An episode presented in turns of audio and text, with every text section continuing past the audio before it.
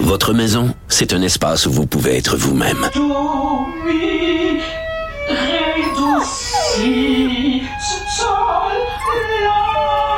Elle mérite d'être bien protégée et vous méritez d'être bien accompagné. Trouvez la protection la mieux adaptée à votre maison avec Desjardins Assurance et obtenez une soumission en quelques clics sur desjardins.com. Protégez vos dépôts, c'est notre but. La SADC protège vos dépôts dans les institutions fédérales, comme les banques. L'AMF les protège dans les institutions provinciales, comme les caisses. Oh, quel arrêt! Découvrez ce qui est protégé à vos dépôts sont protégés.ca. Cube Radio. Il connaît tous les dessous de la politique. Chef du bureau d'enquête de l'Assemblée nationale. Antoine Robitaille. Là-haut sur la colline. Là-haut sur la colline. Cube Radio. Bon mardi à tous. Aujourd'hui à l'émission, on parle du fameux projet de loi 96 sur la langue française, des raisons des difficultés de la langue française au Québec, avec qui? Deux anciennes ministres du Parti québécois, deux Louise, Louise Arel et Louise Baudouin, qui comparaissaient en commission parlementaire aujourd'hui à ce sujet. Mais d'abord, mais d'abord, c'est l'heure d'écouter quelques notes de rock bien pâteux, ce qui annonce notre rencontre quotidienne avec Riminado.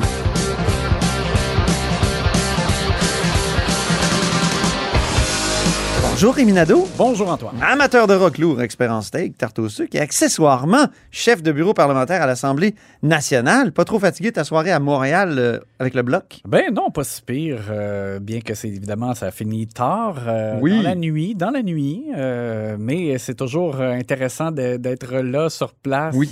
bien qu'évidemment c'est pas le même feeling que les soirées électorales qu'on a connues dans le passé, disons là.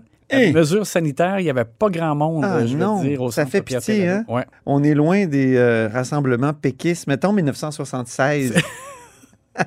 où, où c'est vraiment l'allégresse. Ouais, non, non, non, c'était vraiment pas la fièvre, mais pas du tout. C'est triste. Petit retour justement sur le résultat de l'élection parce qu'il y a eu beaucoup d'échos aujourd'hui ici sur la colline. Alors, les partis d'opposition ont eu beau jeu de se moquer euh, de François Legault, qui se retrouve un peu gros gens comme devant avec euh, son positionnement plutôt en faveur euh, des conservateurs et qui avait qualifié le Parti libéral de dangereux, inquiétant. Alors, euh, Ça a été un tir groupé, hein? oui, Ils ont exactement. tous dit c'est le vrai. euh, Oui, Dominique, perdant de la Dominique. Anglade a été celle qui a frappé le plus fort, je dirais, euh, en, en disant euh, c'est le grand perdant de la soirée. Il a entraîné les Québécois dans son pari Ah. risqué. On est, on est tous perdants. Et le Parti québécois, Gabriel Nadeau-Dubois aussi, euh, est allé dans le même sens. là. euh, Avez-vous vu André Fortin dans les corridors? Parce qu'il doit, devait être content, lui. Ah, je ne l'ai pas vu. non. Et François Legault s'est défendu, lui, en soutenant que si c'était à refaire, il le referait. Et de la même façon. Je comprends un peu, euh, parce que François Legault, à mon avis, écoute, je vais séparer ça en deux. Je pense qu'il avait raison d'intervenir pour défendre les champs de compétences du Québec. D'ailleurs, Dominique Anglade a dit c'est le grand perdant. Et plus tard, après ça, dans son, dans son allocution, elle dit on doit défendre bec et ongle les Ben compétences. oui. Bon, alors, c'est c'est ça qu'il a fait, M. Legault. Là. Sauf que M. Legault, là où il est allé trop loin, justement, c'est en qualifiant les libéraux d'inquiétants et dangereux et en pointant vers le Parti conservateur en disant euh, Je trouve que c'est une bonne approche pour le Québec, l'approche de d'Erin O'Toole. Alors là, c'est là qu'il est allé comme trop loin. Il aurait pu, c'était pas nécessaire, il aurait pu faire une très, très bonne intervention euh, contre l'intrusion dans les champs de compétences euh, du Québec euh, sans aller jusque-là. Et là, c'est- avec cet petit héritage-là qu'il doit composer maintenant, M. Legault. Est-ce que le Québec se retrouve nécessairement affaibli? Est-ce que les relations Québec-Ottawa seront très tendues? Honnêtement, je pense que pas tant. C'est sûr qu'il y aura, il y, a, il y a sûrement un ressentiment de la part de Justin Trudeau, qui n'a pas apprécié euh, les sorties de François Legault à répétition, en plus, Ben parce oui. qu'il a vraiment insisté. Mais ceci étant, c'est vrai quand même que euh, le gouvernement libéral est un gouvernement libéral minoritaire et euh, François Legault a répété aujourd'hui euh, qu'il doit tenir compte, M. Trudeau, de ce que les Québécois ont exprimé. Bien sûr, il y, a, encore beaucoup de députés libéraux au Québec et c'est le gouvernement libéral qui est au pouvoir, mais euh, M. Legault faisait remarquer que euh, quand on les additionne, il y a plus de députés du Bloc et du Parti conservateur au Québec que euh, du PLC. Alors, euh, je pense aussi que quand même, M. Trudeau ne peut pas se comporter en matamor à l'endroit du Québec parce qu'il n'est pas content de François Legault. Il, il, est en situation minoritaire et, et c'est vrai, M. Il y aura un jour un autre rendez-vous électoral où il va vouloir solliciter le vote des Québécois. Donc... Oui, exactement. Et, et c'est vrai que s'il veut une majorité, ben, il faut qu'il fasse davantage de gains au Québec. Et mm -hmm. euh, donc, il doit tenir compte de la réalité de ce qui est exprimé ici. Donc, est-ce que vraiment il a l'intention euh, rapidement de, de, de, rentrer dans les champs de compétences avec ses engagements en santé? J'ai hâte de voir parce que c'est sûr qu'il peut, il a l'appui du NPD là-dessus, mais c'est sûr que ce serait donc une collision frontale avec le Québec.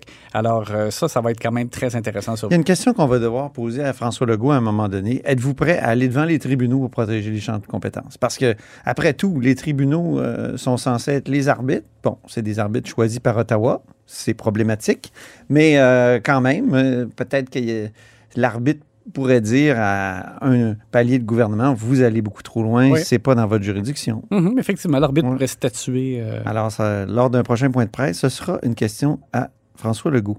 Parlons infirmières maintenant. Euh, un plan pour embaucher des infirmières qui est dévoilé au compte-goutte, dis-tu? Oui, ben c'est l'impression qu'on a parce que monsieur, euh, ben, d'abord, il y a eu monsieur Legault qui a parlé d'incitatifs euh, financiers pour faire revenir des infirmières à la retraite, notamment qui a parlé d'une possible bonification de l'ensemble des infirmières pour accoter ce qui est offert au privé et pour euh, que des infirmières du privé reviennent au public. Et euh, par la suite, ben, il y a eu quelques, quelques autres petits indices. Et Christian Dubé, aujourd'hui, euh, a parlé d'une réorganisation de, de, des façons de faire des ressources humaines pour donner de meilleures conditions. Il a dit, il n'y a pas que les primes. Il y a les primes, c'est une chose, mais il a dit, il faut vraiment, ce qu'on entend du côté du syndicat des, des infirmières, c'est que ça prend de, de meilleures conditions.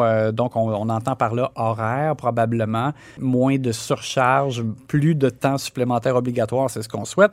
Et, euh, et Christian Dubé, il nous a donné aussi un autre indice. Il a dit on a, on va euh, s'inspirer du succès qu'on a eu avec la campagne de vaccination. Et dans la campagne de, vaccination, ça prenait des milliers des milliers de personnes. Je pense qu'ils ont été à peu près 12 000 personnes qu'ils ont recrutées pour euh, pouvoir euh, vacciner les Québécois. Et ce qu'on a fait, c'est qu'on a permis que des gens à la retraite conservent leur salaire ou, ou, des gens ailleurs dans le réseau conservent le salaire qu'ils avaient et ils avaient en plus la rémunération comme vaccinateur. Et en plus de ça, on a ajouté des primes. Et ce qui est intéressant, c'est que les primes étaient euh, augmentées plus la personne vaccinait longtemps, plus la prime devenait intéressante. Alors, c'était, euh, juste pour rappeler, là, 75 par semaine, mais après ça, c'était 100 après la quatrième semaine, 150 après la huitième semaine, et ainsi de suite. Mm. Alors, moi, j'ai l'impression que quand Christian Dubé nous dit on va s'inspirer de, ce succès-là, je pense qu'il y a de ça. Probablement que dans la, la, la rémunération qu'on va ajouter, il y aura en même temps un incitatif à rester quand même pendant un certain temps parce qu'on veut euh, pallier, disons, au fait que pour former des infirmières qu'on va embaucher, ça prend trois ans. Alors, euh, on, a du temps à combler. Euh, donc, ça, c'est sûr qu'on aura le détail jeudi. M. Dubé l'a annoncé, mais on voit quand même poindre donc des indices à l'horizon. L'autre chose aussi, rapidement, il a déjà parlé dans les derniers jours de, de, du Jewish Hospital euh, comme d'un modèle. Euh, on me dit que là-bas, il y a des horaires où, euh, les, par exemple, les employés font 12 heures pendant un certain nombre de jours, mais après ça, ils sont en congé pendant plusieurs jours de suite. Oui, oui, oui. Et ça permet une plus grande stabilité dans les horaires. Ça permet donc de, une prévisibilité. L'infirmière mmh. ne rentre pas en se disant c'est sûr que je vais faire un, un 16 heures parce qu'on va m'obliger à rester. ou bon. Alors, fait, tous ces indices-là, là, ça, je pense que ça commence à, à donner une idée du portrait de ce qui s'en vient. Toi, tu es toujours à 12 heures, Rémi, ici, oh, au oui. Parlement? je ne les calcule pas, mes heures. Mais par contre, c'est plus facile que de donner des soins dans un hôpital. Effectivement. Ça se compare pas. Parlons Jonathan Drouin maintenant, parce que la LNH s'est euh, un peu invitée au Salon Bleu aujourd'hui. Oui, c'est David Birnbaum donc, euh, qui a souligné le courage. Du Parti libéral du Québec. Oui, de Darcy McGee, qui a euh, salué, oui, le courage, dis-je bien, de Jonathan Drouin, qui a donné une entrevue dans laquelle il a expliqué qu'il souffrait de, crise d'anxiété depuis longtemps. Il Ben donc, il s'est ouvert sur ces problèmes qui ont mené donc à une, fin de saison plus hâtive et qu'il n'a pas participé aux séries éliminatoires Ben alors, David Birnbaum, qui a beaucoup euh, la, la, question de la santé mentale à cœur et qui a déjà souffert d'une dépression, il l'avait raconté.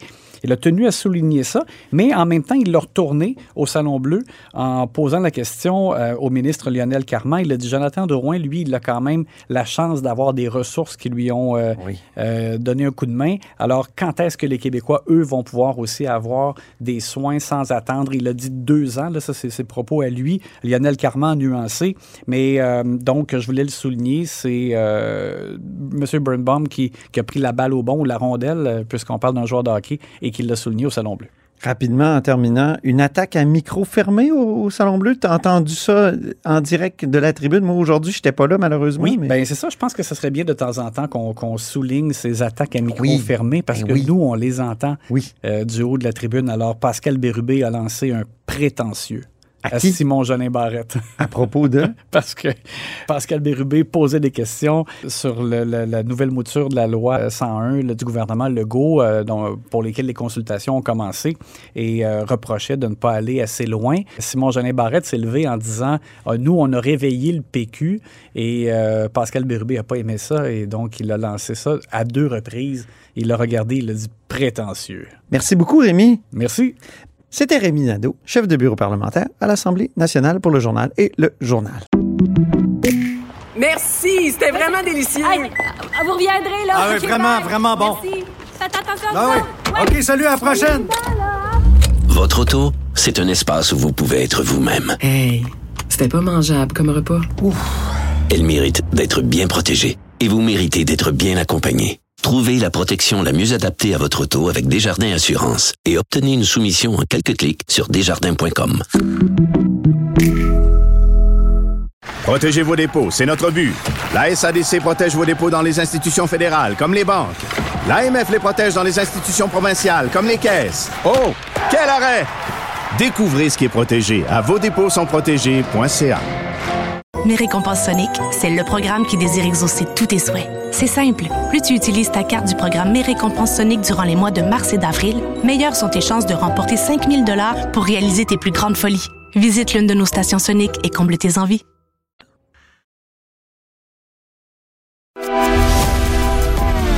Grand philosophe, poète dans l'âme, la politique pour lui est comme un grand roman d'amour. Vous écoutez Antoine Robitaille.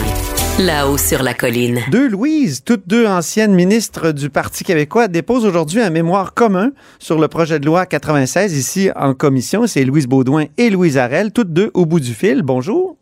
Bonjour. Bonjour. Eh, d'abord, je suis curieux. Votre réaction à l'élection fédérale euh, d'hier, euh, Louise Baudouin?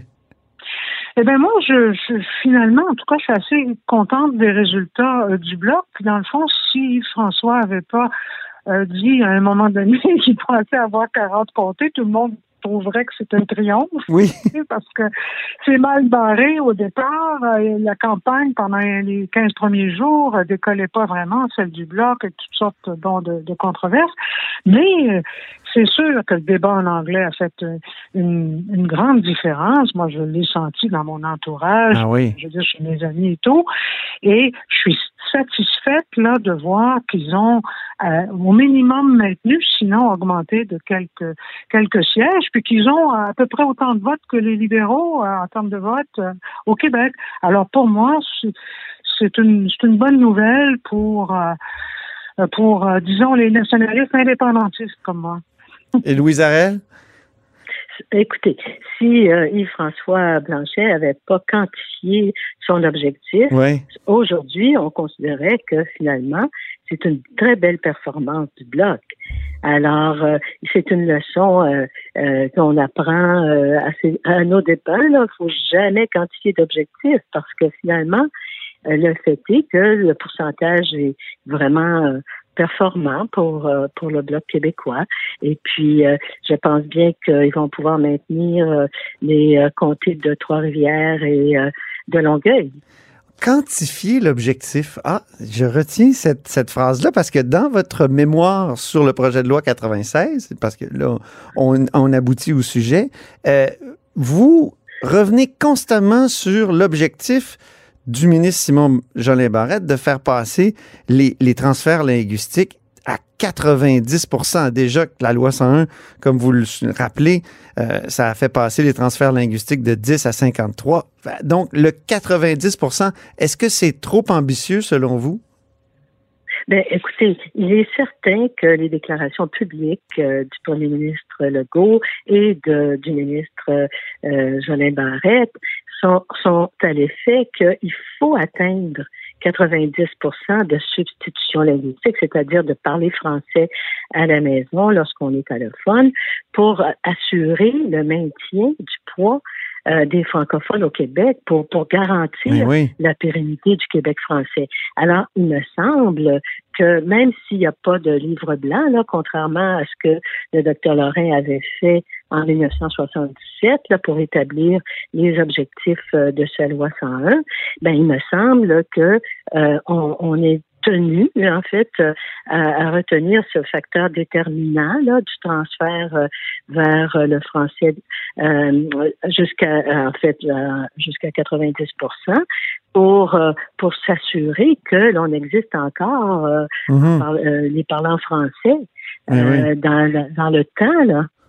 Euh, Louise Baudouin, vous, vous, écrivez avec Louise Arel, le projet de loi 96 ne changera pas foncièrement la donne et ne freinera pas suffisamment le déclin du français au Québec. Euh, pourtant, le projet de loi 96, il, retouche à tous les chapitres de la loi 101. Et vous, vous la connaissez bien, vous, vous avez été ministre responsable. Oui, oui pendant cinq ans, effectivement cinq, six ans même, je crois, parce que quand je suis passée aux relations internationales, je l'ai gardé encore pendant quelques années. Mais euh, oui, ça retouche à tout, mais euh, qu'est-ce qui est structurant dans le fond? C'est ça, même si ça retouche à tout. Euh, je vous donne un exemple. Les municipalités bilingues. là, on, a envie de rire quand on lit là, ce qui concerne les municipalités bilingues. Ils reconnaissent l'absurdité de maintenir le statut bilingue de certaines municipalités qui n'en ont plus les attributs. Par connaître ça. Puis dans la même phrase, ils ajoutent, mais il s'agira que d'un simple vote du conseil municipal de la dite municipalité pour le maintenir, ce statut-là. Mm-hmm. Alors, je vois là une incohérence, une incongruité, puis j'ai même écrit à un moment donné que s'il y en a une seule qui renonçait à son statut bilingue, euh, mais moi, je m'achèterais une 649 de la publicité. Ah oui, vous écrivez Nous doutons fortement qu'une seule municipalité y renonce. Oui, euh, c'est ça. Donc, ça, c'est. un exemple. Un exemple mais est-ce que c'est pas un exemple de compromis euh, au sein du caucus? est-ce que c'est pas. On imagine que Simon Jean Barrette était, un, pour reprendre l'expression de Pascal Bérubé, un soldat un solitaire un peu en fait, il y a beaucoup de compromis dans le, projet de loi 96. Euh, est-ce qu'ils euh, auront le courage de les colmater? C'est en fait la question. Parce qu'ils n'ont pas pu, en fait, avec insistance, rappeler ce constat de la nécessité d'un transfert des allophones vers le français à 90% euh, pour qu'on ne juge pas de ce qu'ils proposent à, à, cette, à ce fil conducteur de, de notre avenir. Alors, c'est bien sûr que, euh, comme compromis, euh, pensons euh, en fait au, gel ou au contingentement dans les cégeps anglais à Montréal là, depuis 22 décennies. C'est presque, ben oui, c'est 95 euh, de la de la hausse dans les effectifs dans les collèges, la hausse d'effectifs dans les dans les cégeps, euh, qui a été que le fait euh, des cégeps anglais. Alors les cégeps français à Montréal, là, et, ils se maintiennent de peine et misère un peu sur la barre du 50 Vous comprenez bien que ça a des conséquences mm-hmm. parce que ces, ces, étudiants au niveau collégial qui choisissent l'anglais. Par la suite, ils vont euh, à l'université en anglais Et toutes les études et un sondage d'ailleurs qui avait été fait par la Centrale des syndicats du Québec démontrent qu'à 72 ils veulent travailler en anglais. Ah oui. Non, c'est ça. Mais je vous lis là-dessus, puis je vous suis. Mais quand vous étiez au pouvoir, toutes les deux, vous avez même résisté parfois. Je me souviens d'un congrès, est-ce que c'est pas en 2011, Louise Baudouin, où vous avez résisté aux, appels de, Pierre non, Curzi? Non, non, c'est... Non? Non, au congrès de 2011, au contraire, j'ai appuyé Pierre, j'ai appuyé, quand on a quitté le Parti québécois, tous les deux, j'ai appuyé la, euh, la refonte de la loi 101 qu'il a présentée à titre de député indépendant. Oui, oui. Non, c'était avant ça, c'était bien avant. Et moi, je vais vous dire, c'était bien avant, puis je vais vous dire pourquoi. Et je l'ai expliqué ça dans une entrevue avec Anne-Marie Dussault il y, a, il y a quelques mois.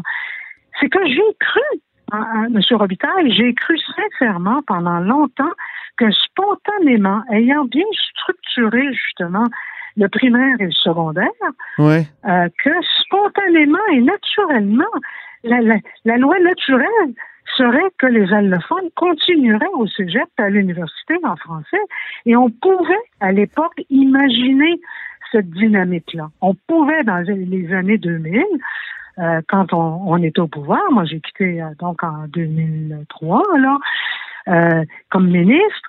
Euh, on pouvait, peut-être c'était par naïveté, mais sincèrement, je, je n'imaginais pas qu'on se retrouverait dans la situation dans laquelle on se trouve aujourd'hui, puis qui nécessite ce, ce, fameux coup de barre dont on parle dans notre mémoire.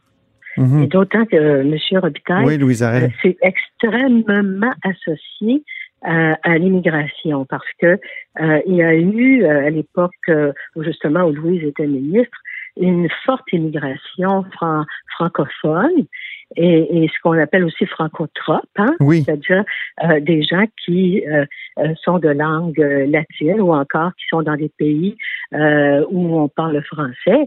Et leurs, leurs enfants, les enfants de la loi 101, allaient justement au cégep en français et venaient souvent de cette immigration, alors que là, l'immigration a beaucoup changé.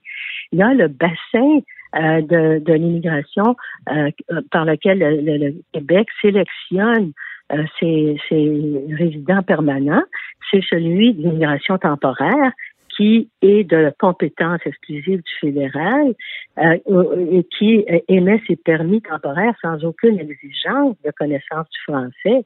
Alors, c'est massivement vers l'anglais que vont les, les, les, jeunes adultes de familles anglophones ou mhm. anglotropes, c'est-à-dire venant de pays, surtout euh, du Commonwealth. Parce qu'il y a 25 ans, toutes les deux, vous résistiez, surtout Louise Baudouin, je crois, à, des chercheurs qui disaient, qui s'inquiétaient déjà de, du, du, bilan de la situation linguistique qui avait été euh, commandé. Donc ça, ça il y, a eu une, une, espèce de choc en 96. Est-ce que c'est parce qu'à l'époque, on n'avait pas conscience de la puissance de la mondialisation qu'on a aujourd'hui là avec les euh, médias sociaux, Netflix et compagnie? Oui, oui, parce qu'on n'était pas dans le même monde. Hein. J'ai dit, je cite d'ailleurs dans mon dans notre texte l'embarras des langues, parce que vous savez que Jean-Claude Corbeil était mon sous-ministre et ainsi qu'Yves Martin, donc j'avais j'ai eu deux sous-ministres responsables de la langue avec moi. Et Jean-Claude, dans l'embarras des langues, dit on est passé en effet de une pression, disons, de la minorité anglophone, bon, économique euh, québécoise, là, qui avait beaucoup de puissance, à la mondialisation. Et nous, on, était entre les deux empires. Il y a peut-être une génération là, qui a pu vivre en français, euh, je veux dire, à peu près correctement, celle justement de la loi 101, c'est-à-dire entre, euh, je dirais, l'Empire britannique d'une part et puis l'Empire américain d'autre part. Puis il y a eu un, espace mm-hmm. là mais regrettez-vous de ne pas avoir écouté ceux qu'on traitait de Cassandre à l'époque? Ben, écoutez, moi, je, je pense c'était l'Office de la langue française qui avait fait, c'est Nicole René qui avait fait ce, rapport-là. C'est sûr et certain que oui, j'ai des regrets. là, rétrospectivement, euh, je me dis, ben oui, mais je ne savais pas ce qu'on sait aujourd'hui. Et puis, il y avait d'autres chercheurs, je pense justement à Jean-Claude Corbeil, il y a plusieurs autres, euh, qui, euh, euh, travaillait avec moi au secrétariat à la langue française et qui avait une perspective différente par rapport à cette dynamique des langues. Alors oui, il y avait ça sur la table, il y avait une autre vision et moi j'ai préféré, et je vous le dis, candidement, la vision optimiste en disant ça se peut pas qu'on soit obligé continuellement de contraindre puis qu'on n'arrive pas, je veux dire spontanément, euh, à convaincre. Puis là, je vois bien qu'on n'y est pas arrivé, c'est sûr. Mhm. Montréal maintenant, l'administration oui, de Montréal. Oui, Louise Arel, vous alliez dire quelque chose? Après ça, on discutera Non, de l'administration de Montréal. la croissance exponentielle, c'est surtout produite au cours des dix dernières années. Oui. Et c'était extrêmement lié aussi avec l'immigration. Là, l'immigration euh, de, de, de résidents déclarant parler français a, a, a connu une baisse euh, considérable. J'ai regardé au cours des cinq dernières années, ça a baissé de 8 Et c'est cette tendance-là qui est extrêmement inquiétante parce que euh, c'est bien sûr que euh, y aura du bilinguisme, euh, M. Robitaille, c'est-à-dire que sûrement, avec le projet de loi, y ça favorisera le- la connaissance euh, du, euh, euh, de la- du français, la francisation euh, Québec pour offrir des cours, mais, euh, mais ça, ça, ça, ça- ça- donc ça sera pas suffisant Ouais, ouais. pour qu'il y ait euh, des transferts linguistiques et qu'on parle français à la maison. Et surtout, ça ne soit pas suffisant pour qu'on partage la culture québécoise. Et c'est vraiment un enjeu important qui n'est pas prévu dans le projet de loi, Mhm. c'est-à-dire qu'est-ce qui arrive là finalement? Avec cette dissociation entre parler français, parce que vous, vous devez parler anglais, mais pourtant, vous baignez plutôt dans la, dans la culture euh, québécoise. Mais quand on, a des rudiments de français, il n'est pas sûr qu'on qu'on choisisse la culture québécoise. Euh, J'ai été surpris de voir les coffees ré- réémerger dans votre euh, mémoire? Est-ce que c'est pas un gouvernement du Parti québécois qui les a abolis, il me semble, c'est André Boisclair comme ministre? Est-ce que, est-ce que ça avait Oui. été, ça avait pas été euh, discuté au Conseil des ministres, ce- cet aspect-là de la politique de, de l'immigration? Alors ça, c'était une immense erreur, hein, une erreur du Parti québécois avec laquelle j'ai toujours été en désaccord. Oui. Et euh, Louise également, puisqu'on en a parlé. Mais disons qu'on on n'a pas réussi à convaincre à ce moment-là, mais c'était une immense erreur parce que justement, les COFI, euh, les centres euh, de D'orientation et de formation des immigrants, oui, il faut le rappeler aux auditeurs, oui. Oui, euh, euh, à la fois euh, desservait, si vous voulez, euh, les nouveaux arrivants, mais pas simplement en termes de francisation, mais aussi en termes euh, d'acculturation euh, aux, aux valeurs québécoises, dirions-nous, Ouais. à son histoire, à ses choix collectifs, et, et, et c'est extrêmement manquant présentement. Mhm, Ça manque. Antoine. Louise Baudouin, oui. euh, oui, on fait le procès là, du gouvernement du Parti québécois. Non, non, mais c'est pas ça que je veux. Il y a le temps à passer, Antoine. C'est ça que Louise veut se dire. Ben oui. L'immigration a changé, la mondialisation est passée par là. Et je Euh, ne sais pas pourquoi vous ne parlez pas du gouvernement Charret, des gouvernements Charret. Vous étiez dans l'opposition. Ben oui. Ben oui, moi. Vous êtes opposé à bien des choses qui ont, qui ont fait et qui ont peut-être contribué à, à l'affaissement du français. Absolument, mais là, on parle, dans le fond, du gouvernement actuel, puis de son projet de loi, puis notre mémoire, il, dans le fond, il porte es- essentiellement là-dessus. On s'en va pas en commission parlementaire pour faire l'histoire. On s'en va en commission parlementaire pour dire on a ça devant nous, et puis voici ce qu'on en pense, puis voici quelles conclusions on en tire. Vous lui reprochez d'ailleurs de ne de, de pas être conscient de la dimension internationale euh, du français. Oui, je cite une, j'ai j'ai mis en exergue de ce point-là la, la phrase de Pierre Bourgault. Cette phrase, c'est le français, s'il nous isole en Amérique du Nord, nous ouvre aussi tous les horizons à travers le monde. Je crois que ce que, ce que cette phrase-là nous dit, c'est qu'il y a 200 millions de francophones et de francophiles à travers le monde, disséminés sur les cinq continents, et que notre avenir, notre destin francophone est lié à ce que le français demeure une grande langue internationale. Et que le Québec, qui a toujours pris le leadership sur ces questions-là en francophonie, à l'OIF, à l'Organisation internationale de la francophonie, doit le reprendre Mhm. pour faire en sorte que le français, qui est le cœur de métier de la francophonie, qui devrait l'être, en tout cas le redevienne, et que on s'assure, c'est ça notre première responsabilité de francophones, nous autres dans les Amériques, que le français demeure une grande langue internationale pour que il y ait cette fierté aussi de, de parler français, de parler l'autre grande langue internationale, comme disait le slogan de l'OIF à l'époque. Alors pour moi, c'est foncièrement important. Il parle avec raison dans le projet de loi. Euh, à l'article 29, euh, des Acadiens et des francophones au Québec. Et moi, je veux qu'on ajoute justement euh, la dimension internationale de nos intérêts nationaux en ce qui concerne la langue française. Oui. À Montréal, maintenant, euh, l'administration s'est comme ajustée à sa clientèle. Est-ce qu'elle s'est trop ajustée, Louise Arel? Bien, écoutez, à Montréal, vous parlez de l'administration, mais il en vaut tout autant euh, pour euh, les services euh, en santé, par exemple. Ouais. du gouvernement du Québec. Le même, même phénomène. Oui, du gouvernement du Québec, vous avez exactement le même phénomène. Je me suis déjà fait répondre en anglais à mon CLSC euh, de Maisonneuve. Alors, euh, euh, vraiment, la langue de l'administration, je pense que Louise a bien mentionné dans le mémoire, mais c'est peut-être finalement ce qu'on considère comme étant le, le, le, meilleur de ce que... Le plus prometteur, le plus prometteur, ouais. Le plus prometteur. Mais, mais n'en demeure pas moins que les, les, les indicateurs performants, là, ceux qui ont été structurants pour de faire passer de 10 à 53 oui. euh, le, le, le, le, français parlé à la maison, ça a été l'immigration et ça a été euh, les clauses scolaires au niveau de l'école. Hum. Exactement. Hum. Alors, euh, et, c'est là le fil conducteur. C'est bien sûr dans notre mémoire, c'est comment euh, vraiment faire en sorte qu'on puisse euh, euh, tendre vers cet objectif du 90 en oubliant l'immigration et puis en, en, intégrant des demi-mesures comme le gel et le contingentement qui ne vont pas modifier euh, l'équilibre euh, à Montréal en particulier. D'autant que le projet de loi euh, contient une exemption de l'épreuve uniforme en, anglais. Oui, je pensais que finalement c'était appliqué, c'était obligatoire. Vous, vous me l'apprenez que c'était dans votre mémoire que ça, il y a des exemptions. Oui, l'exemption pour les étudiants anglophones, euh, disons, euh, je ne sais pas si on peut dire de souche ou encore, il y a, une ah! expression les ayants droit, là. Les ayants droit, oui, oui.